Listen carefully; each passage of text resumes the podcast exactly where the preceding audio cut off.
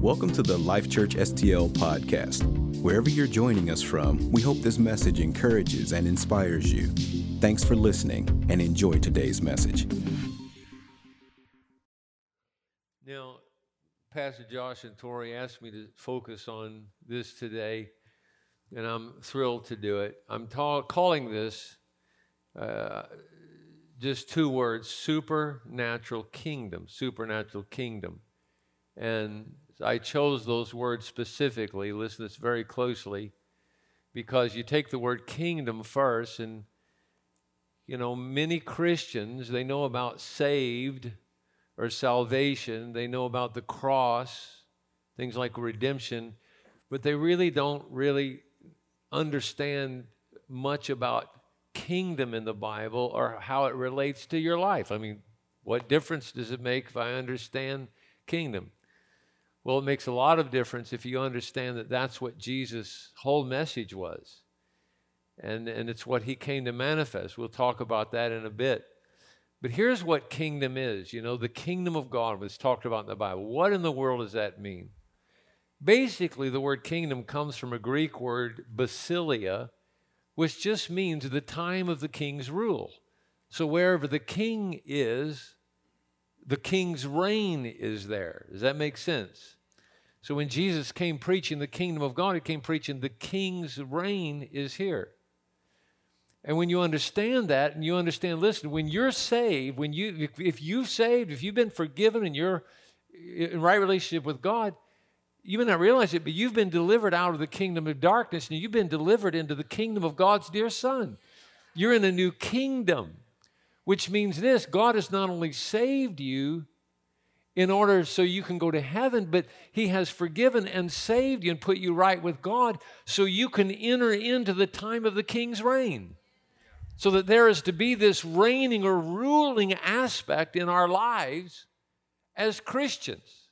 So everybody, that's kingdom. Everybody say kingdom. Then there's supernatural. This kingdom is a supernatural kingdom. Now, there are a lot of natural aspects of how this plays out in our lives when we talk about the King Jesus' reign in our lives. How does that reign play out? I mean, it can play out in many natural ways, like reigning in our, you know, bringing order and flourishing to our family, our job, you know, our personal lives, all of these things. So there's a lot of natural aspects to that, but it's also a supernatural kingdom. So you can't function in the way that God wants you to function as a Christian, bringing in His kingdom or His reign in your world without supernatural power or supernatural wisdom and supernatural knowledge. Are you with me now? Now, so here's the thing that brings us to this. Why talk about this today? Well, let's talk about us as a church. Who are we as a church, Life Church? You know, you one of the ways you might describe us, although we don't necessarily like labels here, but you might describe us as a spirit filled church. That's one way to say it. When you say spirit filled, that's referring to the fact that we believe that Jesus not only died on the cross, rose from the dead to save us, take us to heaven, but he did that so that we could be filled with the Holy Spirit, so that the Holy Spirit could empower us to live a supernatural life. Are you with me now?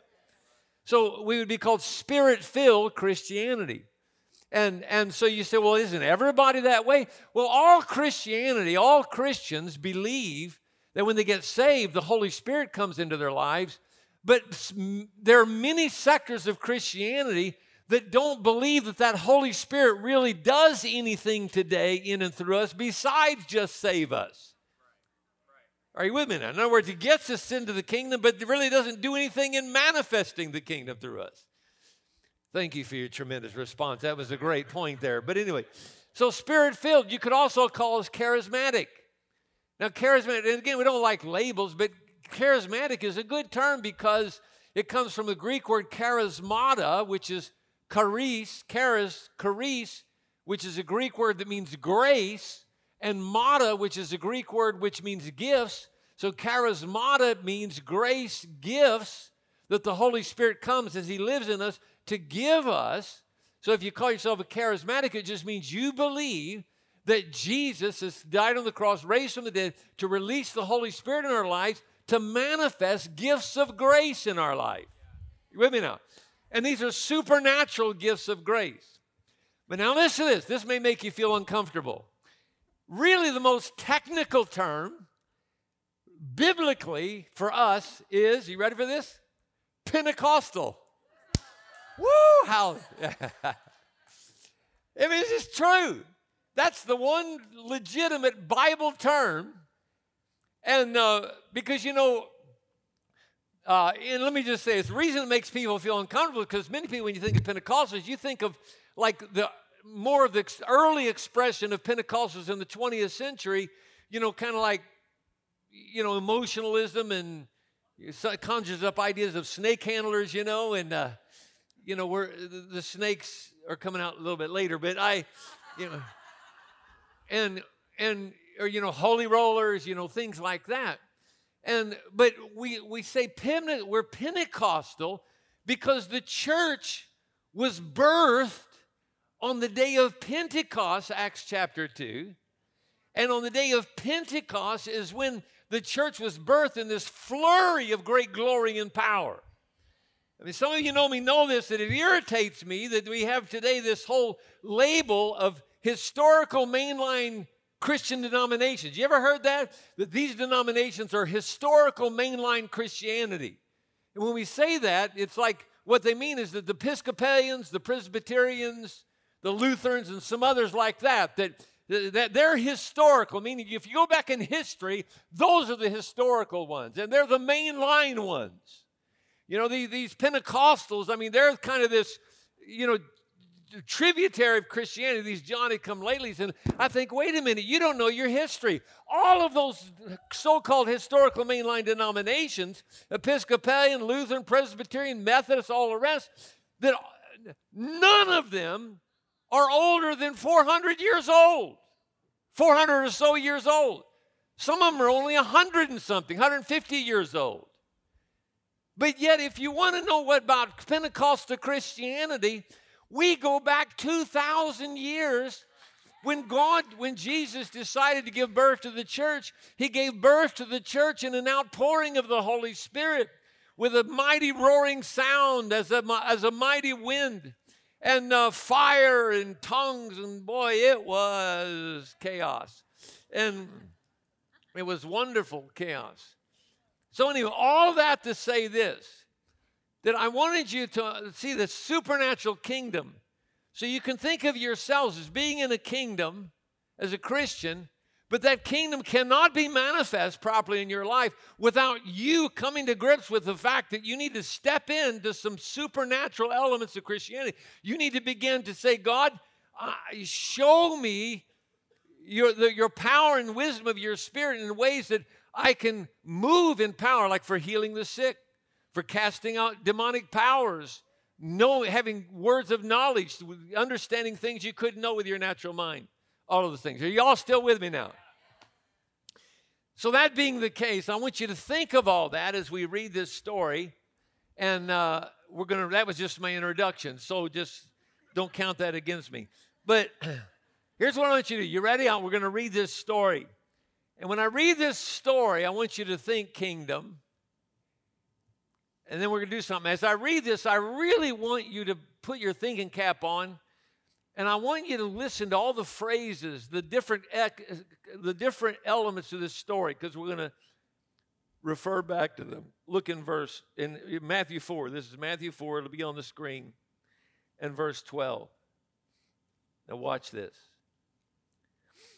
Now, when Jesus heard that John had been put in prison, he departed to Galilee, and leaving Nazareth, he came and dwelt in Capernaum, all right, which is by the sea in the regions of Zebulun. Everybody say Zebulun.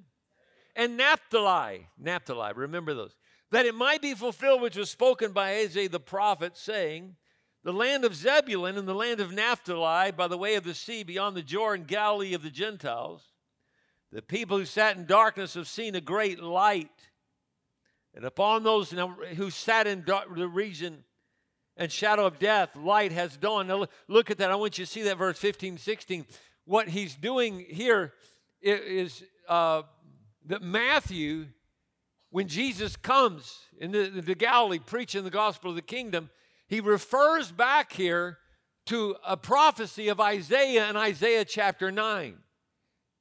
So when he says this about, you know, the land of Zebulun, Naphtali by the way of the sea, you know, the people sat in darkness and a great, they saw great light. He's, he's referring back, he's saying Jesus coming in fulfillment of a prophecy back in Isaiah chapter 9. And in that prophecy, Isaiah is prophesying and saying, Look, there's great darkness. You're under the oppression of the enemy. You're in slavery you know, and got all kinds of horrible things going in your life. He says, But good news, the light is coming. There's coming a freedom. The yoke's going to be taken off of your neck. You're going to be set free. And, and, and he says this. He said, How's that going to happen? Oh, I love this. In verse six says, six it says, Here's how it's going to happen. He said, a child is born, a son is given, and the government shall be upon his shoulders. That's kingdom language. And he says, And of the increase of his kingdom there shall be no end. He shall sit on the throne of David. Do you see that? In other words, in talking about this coming of Jesus, uh, he, Matthew goes back, he thinks back. He said, Wait, wait, wait, what is this in fulfillment of? He goes, Oh, yeah, Isaiah said there's going to be a great deliverance and then an establish of a new kingdom, and it's going to come by a, son, a child being born who's going to be the Son of God, and he's, he's going to have the government of the kingdom upon his shoulders, and it's going to bring light to the nations. Isn't that good? So you got to think like that. Now, watch this. Verse 17. Calm down, Rick. Okay. From that time, Jesus began to preach and to say, Repent. What does he say? For the kingdom of heaven is at hand. And Jesus walked by the Sea of Galilee, saw two brothers, Simon called Peter and Andrew his brother, casting a net into the sea, for they were fishermen. And then he said to them, Follow me, and I will make you fishers of men. They immediately left their nets and followed him. Going on from there, he saw two other brothers, James, the son of Zebedee, and John, his brother, in the boat with Zebedee, their father, mending their nets. He called them, and immediately they left their boat and father and followed him.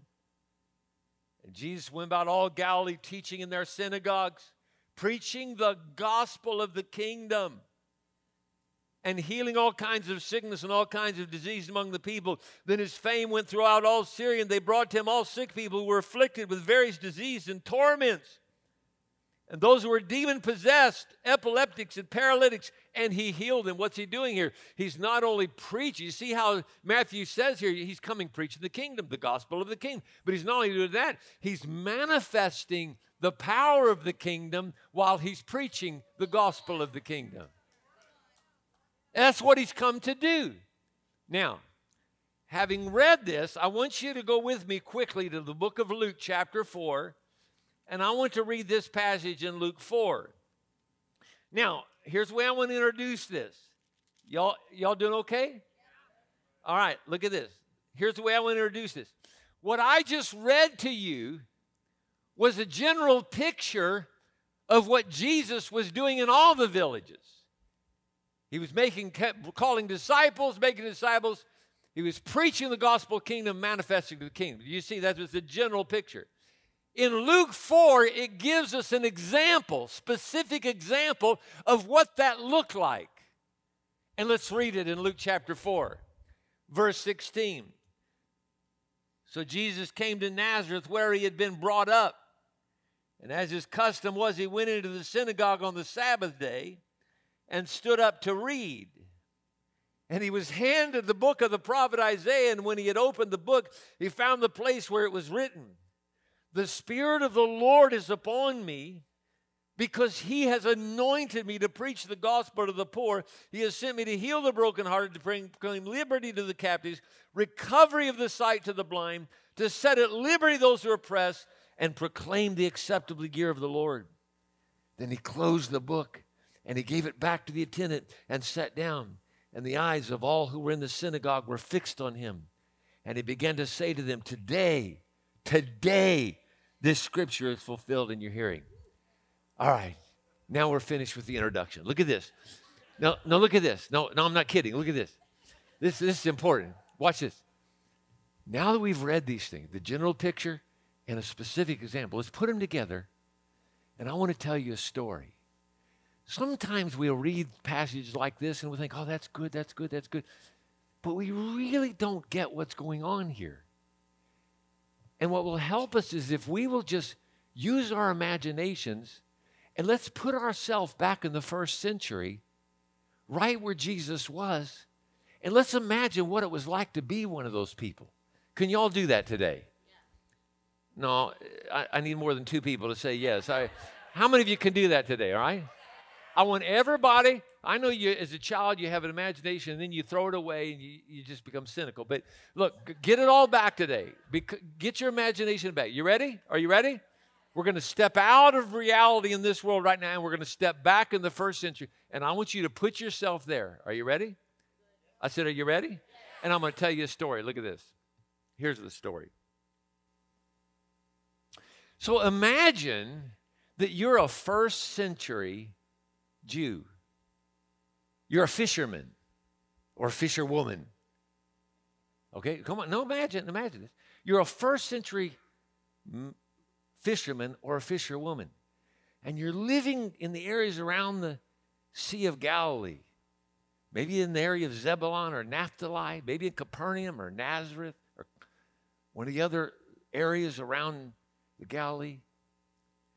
And you living there because your family has been there for generations.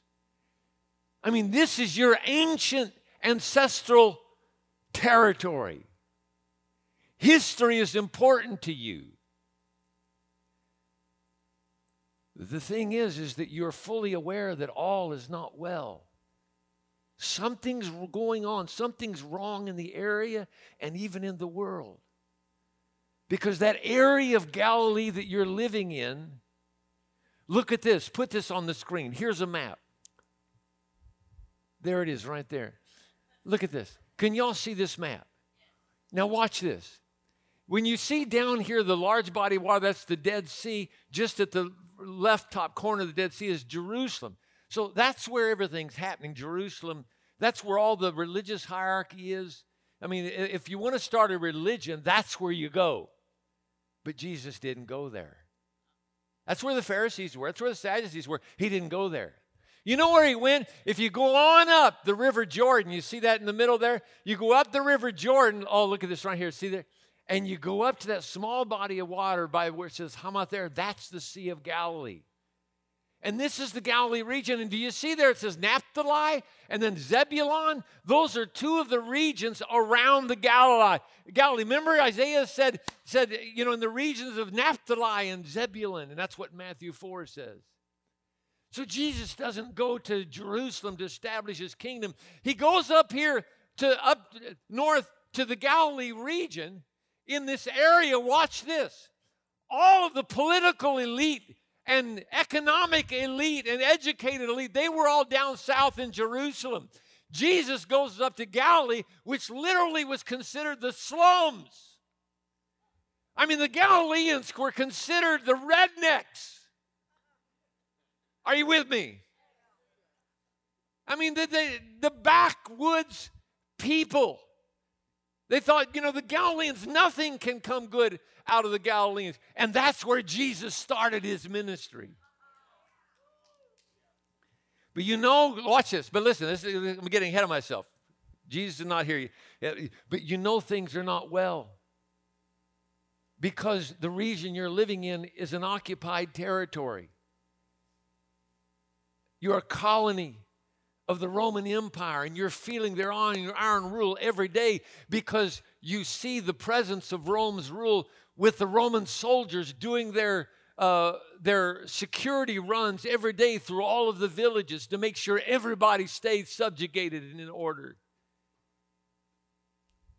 And you're living from hand to mouth because the taxes are going higher and higher, higher. Come on, think of this higher and higher and higher.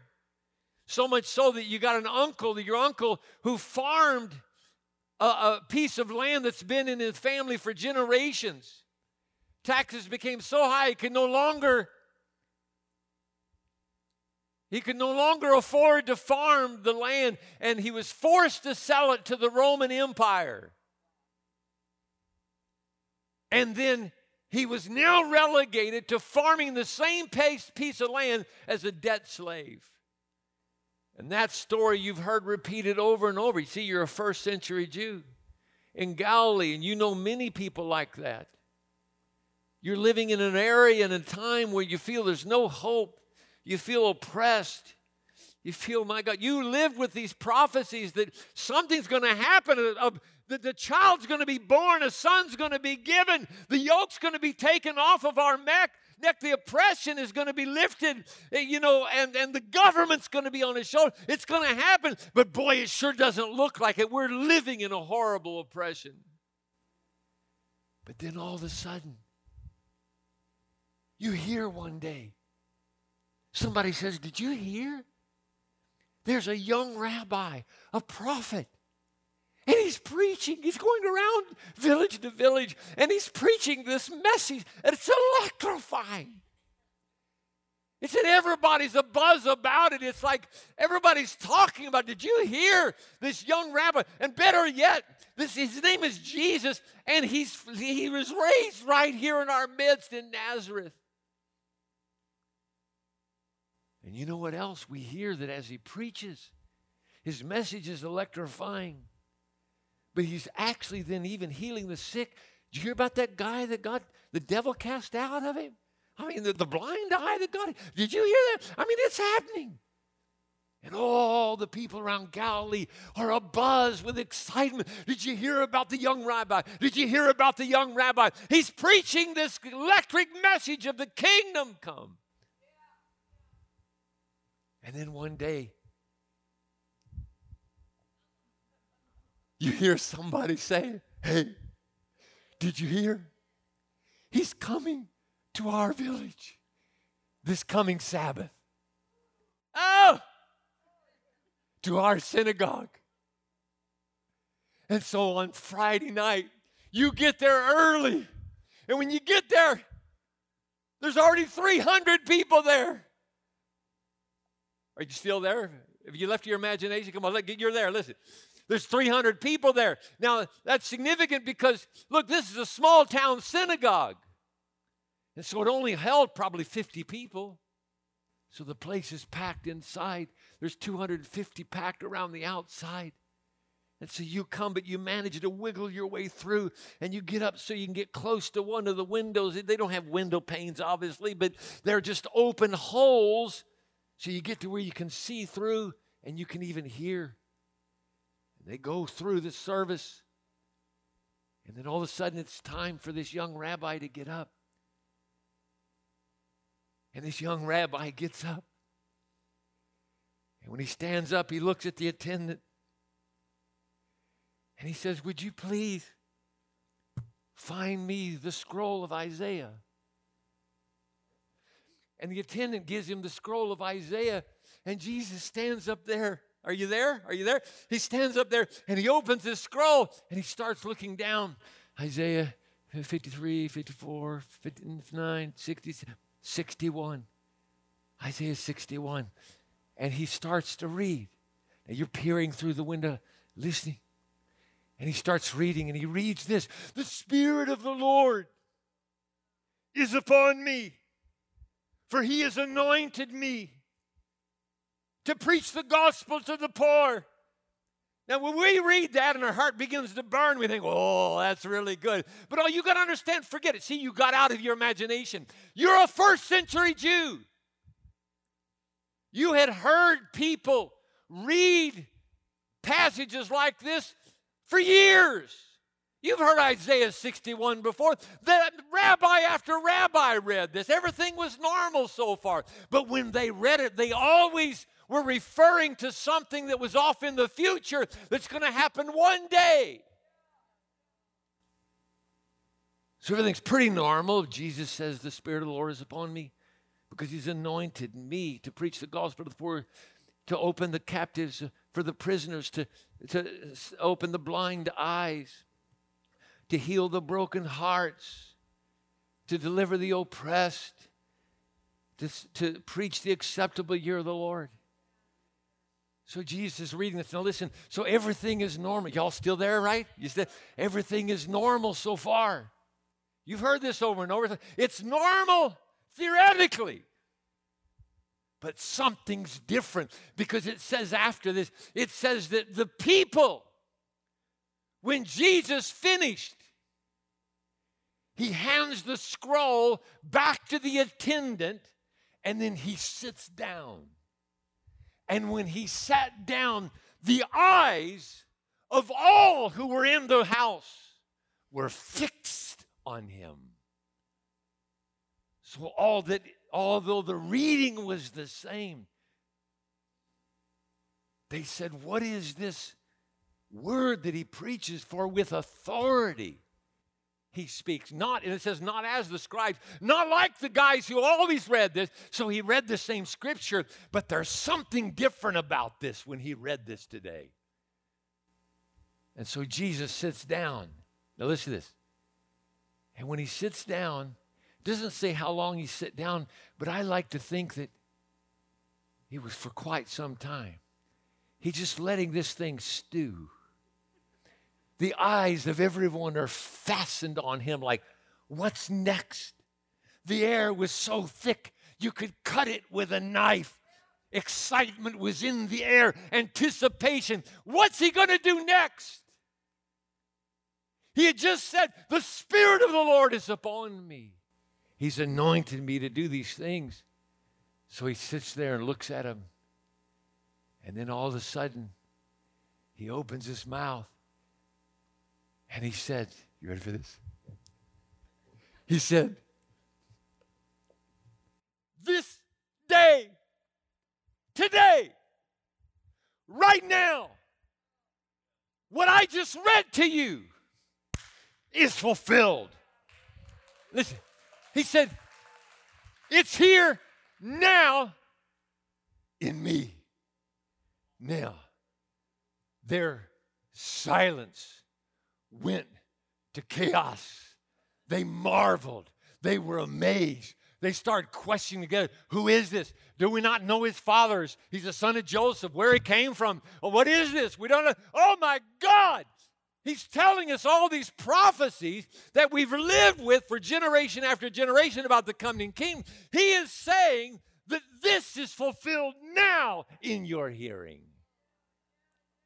Now, what's significant is this. Are you ready for this? Oh, Lord, help us. He says, here's how it's fulfilled. If you want to know how to move in the reign of God, in other words, to manifest God's power, his wisdom, his supernatural elements Christianity. He says this the key is the Spirit of the Lord has to come on you. In other words, the Holy Spirit is the key to manifesting the kingdom. Now, that's important when you understand in the book of Acts. Y'all still with me now? In the book of Acts, chapter 2, whenever the, the king, Jesus in his ministry moved in the kingdom in one body, but really he's on the one, only the only one, except for those who were close to him, he laid hands on. But now in Acts 2, the kingdom is being released in the earth. And how is it released? It's released like this. It says in Acts 2 But when the day of Pentecost had fully come, they were all in one accord, in one place. And suddenly, uh, a sound from heaven, like as a mighty rushing wind, filled the room where they were sitting. Oh, Hallelujah. And tongues of fire. Now, don't think tongues, unknown tongues. It's, this mean, just means distributed tongues. Fire was dividing up, distributing each one of them. The fire of the Holy Spirit sat upon each of them. And it says, and they were all filled with the Holy Spirit, and they spoke in tongues as the Spirit gave them utterance. Now, when this all happens, the devout Jews in Jerusalem are all gathered there. These devout Old Testament Jews look on and they said this. They said, they were mocking, saying, These guys must be full of new wine. They're drunk.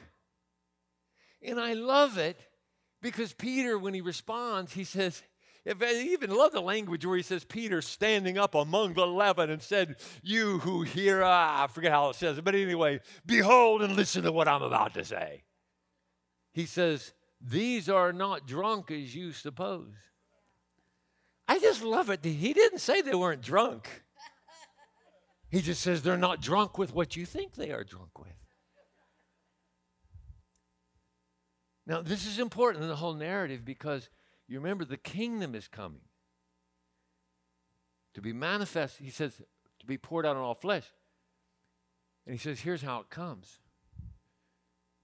There was such a manifestation of the Holy Spirit upon their lives that they were accused of being drunk. And Paul said, Well, they're not drunk like you think. It's not like exactly that. But this is that which the prophet Joel spoke. He says, I'll pour out my spirit on all flesh in the last days. So, in other words, there's a new wine, now, y'all with me, that these people are drinking of. And I love that for this reason. Now, picture this with me. That, you know what? These were devout Jews they were speaking to. It was devout Jews that were accusing them of being drunk. Now, devout Jews, you have to understand, they were masters at living by the law. So let's just take, take the worship service in the synagogue. For them, everything was an ordinance. It, it, all the worship was structured. It wasn't experiential, it was performative.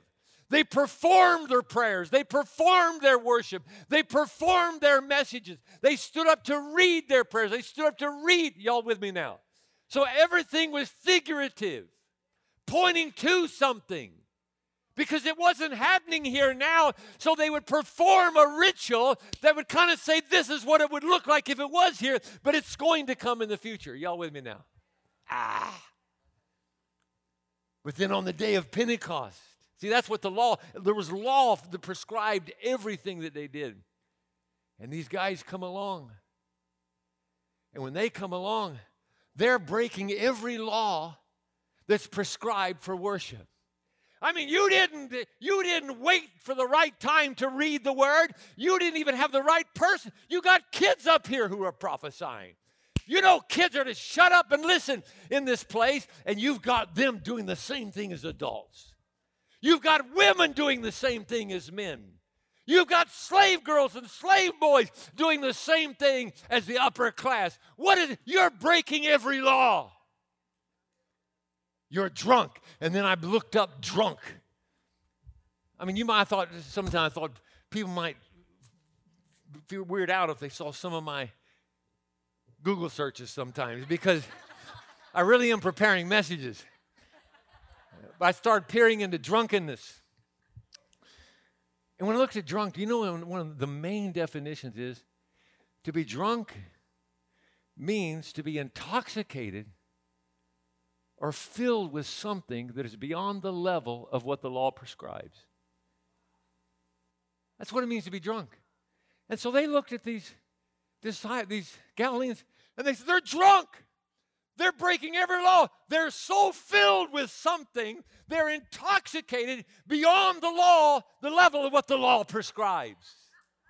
In other words, what they're saying is their worship has, has left the arena of performance and it's entered the arena of experience. They're, they're experience. See, when you're drunk, you're not pointing to anything else that's going to happen. It's happening to you right now. Are you with me? That's why, you know, in some church circles or religious circles, they will light a candle at the altar in front of the church for the Holy Spirit. And they'll say, See, we're lighting the candle here. There's the Holy Spirit. But let me tell you something. When the Holy Spirit is poured out upon you to where you become intoxicated with the reality of the presence and power of the Holy Spirit, you no longer need to light a candle because the fire is on the inside of you. Yeah, you know saying? So that's what was going on here. They're drunk they're, they're, all their worship is spontaneous. This is why Pentecostals, charismatics, all whatever, you know what? They're known for like one of the things that troubles a lot of the older historical denominations is, is that, you know, you charismatic, you Pentecostals, you guys do things too spontaneous. Your worship is spontaneous. Your praying is spontaneous. You know, you know, all of that. And they don't get it. They're, we come by it honestly. It goes all the way back to Pentecost. You with me? It's, it's, they're spontaneous. Why is it spontaneous? Because it's, because it's coming out of the spontaneity of the empowering of the Holy Spirit on the inside of us. That's why you see Matt up here leading words. But I noticed him today. You know, he's leading words. You know, you know, if you were according to the law, you know, you would just get up here and you would just say, "We're going to sing page 348 today. Let's sing the first and third stanza. You know, let's all everybody rise. Now sit down." No, no, no, not Matt. Matt's up here playing his guitar and he's singing. He's got his eyes closed. Matt, would you open your eyes? Come on, this that's that's against the law. Just yeah, and he's shaking his head. What are you shaking your head for, man? And all of a sudden, I noticed today he got in the mid, middle of a part of a song, and he goes, he goes back, and he rears back, and he goes, ah! I thought, oh Lord, you're really breaking the law now. You know what I'm saying? What's that all about? It's because we didn't light a candle at the front because the candle is on the inside of him. Oh, hallelujah. Why do you think that Pastor Josh gets up here. He does it all the time. It's like you can tell when the power of God's coming out. It's like Josh will get up here and he'll stop and he'll get quiet and, and all of a sudden he'll go. I thought, oh, there it is, baby, there it is.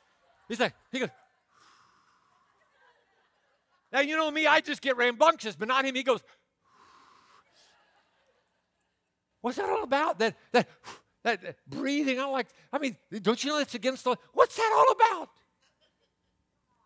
The Holy Spirit prompts by the anointing that He endues us with. It bubbles up inside of us and causes all kinds of reactions that we didn't plan on having.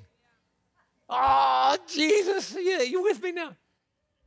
I mean, that's, I love that. Now, listen to this. Now, I'm about anyway, I'm about halfway through, but let's uh, let me try to I'll, I'll try to speed this and bring this down to the end. I just let me get all right, I'm gonna just go right to the end. When you break something like this open, it's like I mean, we could go through a whole series of this, obviously. But you notice out of all this experience in Acts 2, that the one thing it seemed they focused on as a prominent thing was tongues. Isn't it interesting? They spoke in other, which means unknown. Tongue. They, they didn't understand what they were saying. Now, those devout Jews out there, they were, there were 15 nations of them, and the Bible says that when these Galileans spoke languages out of their mouth they didn't understand themselves, that they heard them in their own language. That was a miracle. And, and so, the speaking in tongues, I mean, first of all, sometimes speaking in tongues can be a known language that you don't know. I mean, that does happen. It's happened to me a couple of times, but only a couple. I remember one day I was speaking in tongues, and there was a guy that came to me and he said, Pastor Rick, he said, You know Hebrew?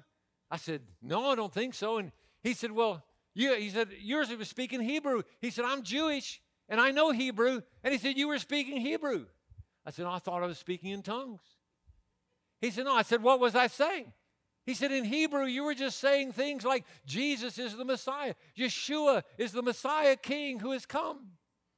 You were saying that in, in Hebrew. And so, anyway, that can happen. It happened on the day of Pentecost, but that's not the primary way that tongues is manifest in the New Testament. But yet it's so prominent. And if you look at the New Testament, you'd be surprised how much tongues is spoken of. Now, why in the world, when I wrap this up by speaking on tongues, after all this talking about the manifestation of the kingdom? First of all, it's because the Bible does. The Holy Spirit comes to do all kinds of things. There are a number of gifts of the Spirit word of knowledge, word of wisdom, gift of faith, workings of miracles, gifts of all these things, all supernatural things to come and manifest the kingdom. There's healing, there's deliverance where you can cast out demonic spirits. You with me? But it's interesting, there's far more said about tongues than there is about any of the rest. Now, don't miss this because I think this is so important. It's why I end up focusing on this. If the Bible focuses on it so much, there must be a reason for it. And here's what I think the reason is that there are many manifestations, supernatural manifestations of the Holy Spirit God wants to give us. And I've been privileged to experience many of those, and a number of you have too. I've seen people healed through me being able to lay hands on them, which is an incredibly humbling thing. I've gotten words of knowledge, meaning knowledge that I didn't know that God gave me supernatural that I could never know with my brain. Things like that. So we've experienced those things. But the reason I believe that tongues is focused on so much is because tongues, I believe, is the gateway into all the rest of the gifts of the Holy Spirit.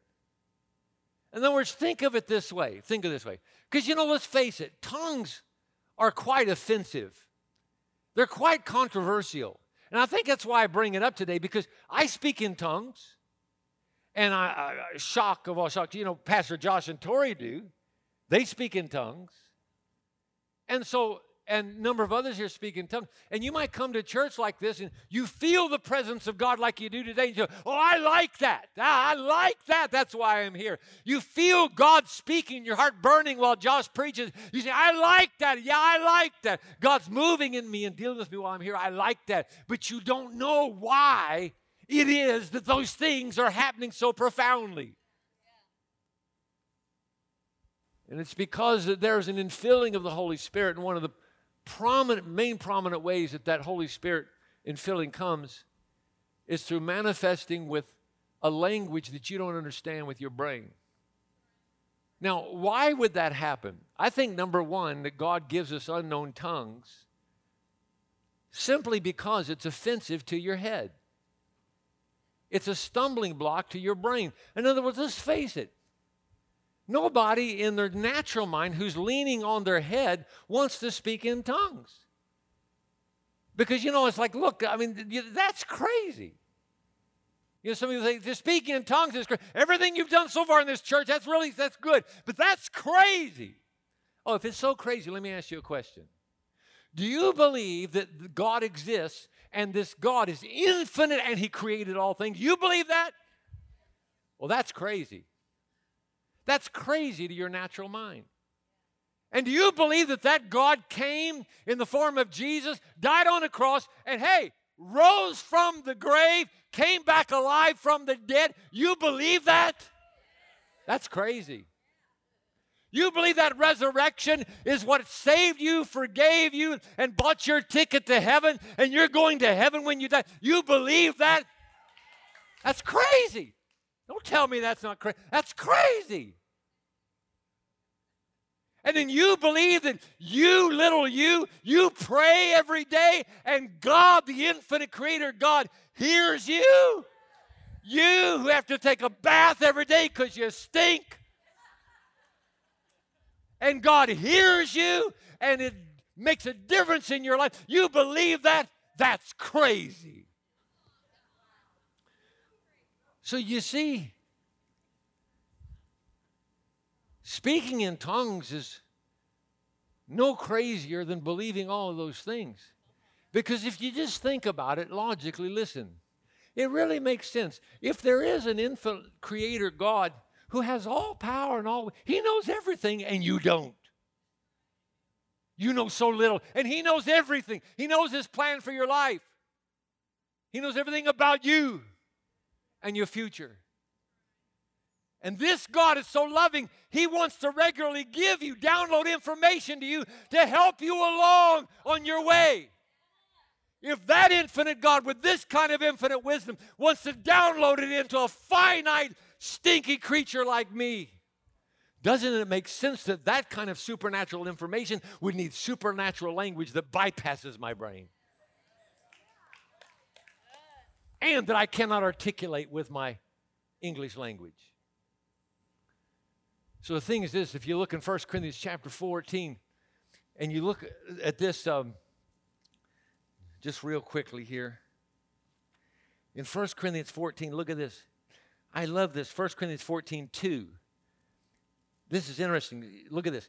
For he who speaks in a tongue, that's, that's talking about tongues, unknown tongues, he who speaks in a tongue does not speak to men, but to God.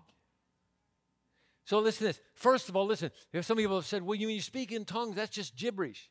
That's not what the Bible says. This is the B I B L E. That's the book for me. It's this Bible scripture that you hold so highly. It says that when you pray in a tongue that is of a language of heaven that your brain doesn't understand, he said, you're speaking to God. It's not gibberish. He says, For no one understands him.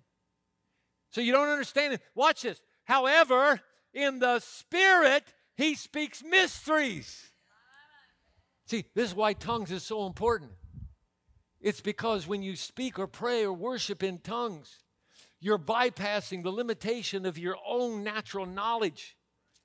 And all of a sudden, you're speaking to God mysteries, which means things that are hidden to your natural mind, but they are very open and revealed in the Spirit. And so, by speaking this heavenly language, you're tapping into the information of heaven you can't know with your brain. Isn't that beautiful? So, I love this. Watch this. So, he says this, verse 14, 2 Corinthians 2 14. 2 Corinthians 14 14, excuse me, 14 14. He says, For if I pray in a tongue, for if I pray in a tongue, my spirit prays. Everybody say, My spirit prays. But my understanding is unfruitful. I well, look at this. This is your Bible. Look at this. He says, For when I pray in a tongue, my spirit prays, but my understanding is unfruitful. Now, here he's explaining what happens when you pray, worship, speak in tongues. Listen to this. He says, What's happening is of course, your understanding is unfruitful. You don't understand it with your head because this information is not coming from your accumulative knowledge. So your head can not contribute to this dialogue. So your head is unfruitful. That's what bothers people. How can I pray in tongues whenever I don't understand it with my head? As if your head were omniscient, you know. Everything should run through my head because it's the universal clearinghouse of all things. How can it be the clearinghouse when it's not even clear? You know, it's like, so when he says, Your understanding is unfruitful, why? Watch this. He says, Because my spirit prays. I don't know if that gets you, but I read it every time I say it, it's like, because my spirit prays. My head don't know what's, doesn't know what's going on because my spirit prays. My spirit's praying. That's why you want to know why my head doesn't know what's going on? My spirit's praying. My, you want to know why you don't understand this language when I speak in tongues? It's because my spirit's praying. What is he saying? I got this picture years ago. Many of you heard me say it, but it's helped me so much. Basically, all praying in tongues is, is this when you're praying with your understanding, it means your tongue is hooked up to your brain and it's drawing the information and the, the, the syllables, the language. It's drawing it from the brain. That's what I mean. But to pray in the tongues or in the spirit, it means to unhook your tongue from your brain and hook it up to your spirit to where you're not drawing from your head, you're drawing. My spirit prays. My spirit prays. They spoke as the spirit gave utterance. Do you see that? I love that. You understand it's because my spirit prays. Now, oh, Krapak. Oh, I, am going to try to keep from speaking in tongues. I mean, because, uh, so he says, My spirit prays. In verse 15, he says, What is the conclusion then? He says, I will pray with the Spirit, and I also will pray with the understanding. I will sing with the Spirit, and I also will sing with the understanding. Now, look at this, folks. Listen, you realize this is the Apostle Paul. You know that great dude that you really admire? That's him. Wrote two thirds of the New Testament. That's him. And him, that guy, said, Now, I'm going to tell you what I do.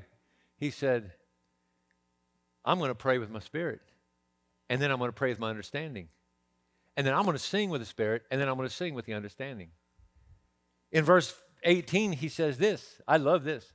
Verse 18, he says, I thank my God that I speak with tongues more than you all. Isn't that amazing? So, anyway, here's the thing. I want to wrap this up by saying that the Bible talks over and over about being filled with the Holy Spirit now, ah, this is a, whole deep subject I'm not getting into today, but you know, there's this whole argument of like, you know, well, is that always a second work of grace, meaning you get saved and then later on you get baptized in the Holy Spirit, or can it happen when you're born again? And without getting into that, I'm just telling you where I stand that I believe it can be both.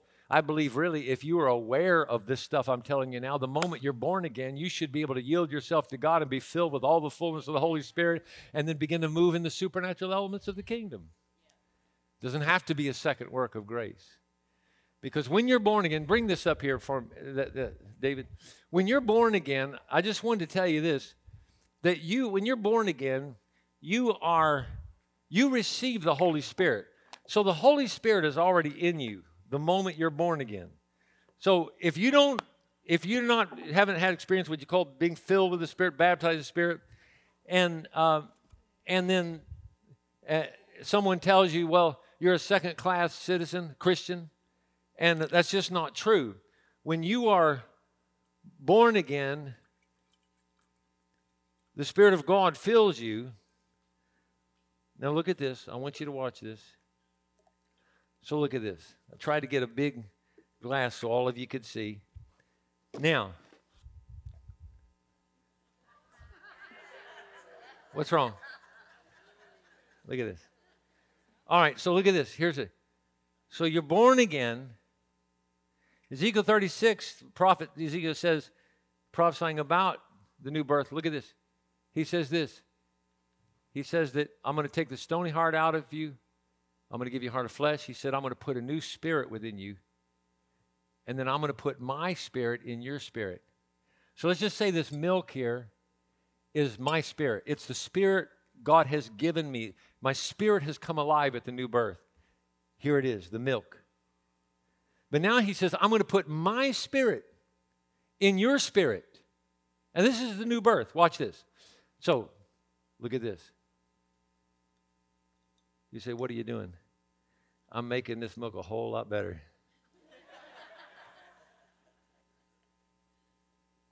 Okay. Is that enough? Don, where's Don? Is that enough? I grew up with Don Leith and Terry's dad, and I, have never known anyone to like chocolate milk more than Don. So, just a little side note. All right, now, look at this. So, when you're born again, you, in your spirit, you receive the Spirit of God. Can y'all see that? There's the Spirit of God in you. You receive the Spirit of God. But yet, he's not really doing that much. He's there enough to save you, forgive you, help you pray, take you to heaven. But, you know, he's kind of there. But then it's interesting. Over and over, Paul says, Be filled with the Spirit, be filled with the Spirit, be filled. What does that mean? If it's the Spirit you got when you got born again, it's not a different Spirit. What does it mean? I got that Spirit. We say, Be filled with what, I've already got. Well, he explains to us a little more when he says in 2 Timothy 1 6 to Timothy, he says this. He says, Timothy, stir up the gift of the Spirit that's in you. So, really, a good picture of being filled with the Spirit is crying out to God. Oh God, in, Matthew 7, Jesus says, Ask Him for the Holy Spirit. That's one of the things. Ask Him for the Holy Spirit, meaning ask God to stir up the Spirit of God in you, to, to bring the fullness, to endue you with the power of what's in you. He says, stir it up. So when you do that, the Spirit of God's already in you. You're not a second class Christian, but watch this. Oh God, I pray, please come, come, stir up the gift of the Spirit in me. Oh, stir it up in me, oh God. Stir up this gift in me. Oh, yes. Oh, oh. Now, that there is being filled with what you already possessed. Is you stirred up. First of all, you stirred it up by asking God, you got hungry. You said, God, I want more of you. God, I want the fullness of your spirit. God, whatever it takes, I'll even speak in tongues, God. I'll do whatever. God, just fill me with your spirit, then do me with power. And you stir that and stir that pot and stir it as you do. Then the Holy Spirit that has been in you from the new birth but has not really been activated in the way that he wants to be, all of a sudden, by stirring that, he begins to fill your personality and all your decisions and all your relationships and all of your finances and everything in your life. That's what it means right there. Woo! Oh, yeah. Everybody stand to your feet with me. Hallelujah. So this has been this has been the introduction to Holy Spirit life. And I want you to do this. I want the team to come. Now, just listen to me very carefully, if you will. Really, there's several reasons why I want to do this. We want to do this today, but one is this. Folks, listen. The things you enjoy in this church, I think a lot of them are because that your pastors here, your leaders, and all of us, we have been filled with the Holy Spirit. And we pray and speak in tongues, speak mysteries to God. So beautiful. Let me ask you this question because some people say, well, after all this today, you said, does that mean I need to speak in tongues? Should I speak in tongues? And my answer to that question is, I, I don't know. I don't really know. Because let me ask you a question do you or do you ever pray for someone and while you're praying for someone, you got a burden and you pray everything you know to pray, but you end up running out of information. You don't know anything else to pray. And you think, God, I wish I knew more. If that's you, then probably you need to speak in tongues. Or if you've been making a decision and you thought, I sure wish I had more information, I just don't know enough, then you probably should speak in tongues or you've been worshiping God, you ever worship God but didn't have enough words to express all that was in your heart? You see, this is what tongues are for. And the Bible says that tongue in, in Jude 120, that tongues edifies or it builds us up. So we are a spirit-filled church, and our desire is for everyone here to stir up that gift and to ask God. Now we're not, I didn't do this for us to create some big moment where all of a sudden we have this big, powerful moment and, you know, and really try to get everybody to, to do something. Here's the thing, and the reason I say that is because, look, I want to stir up hunger, and I want you to really want. I want you to know what you want, and I want you to want it with all your heart. This is not pulling some lever or some miracle pill.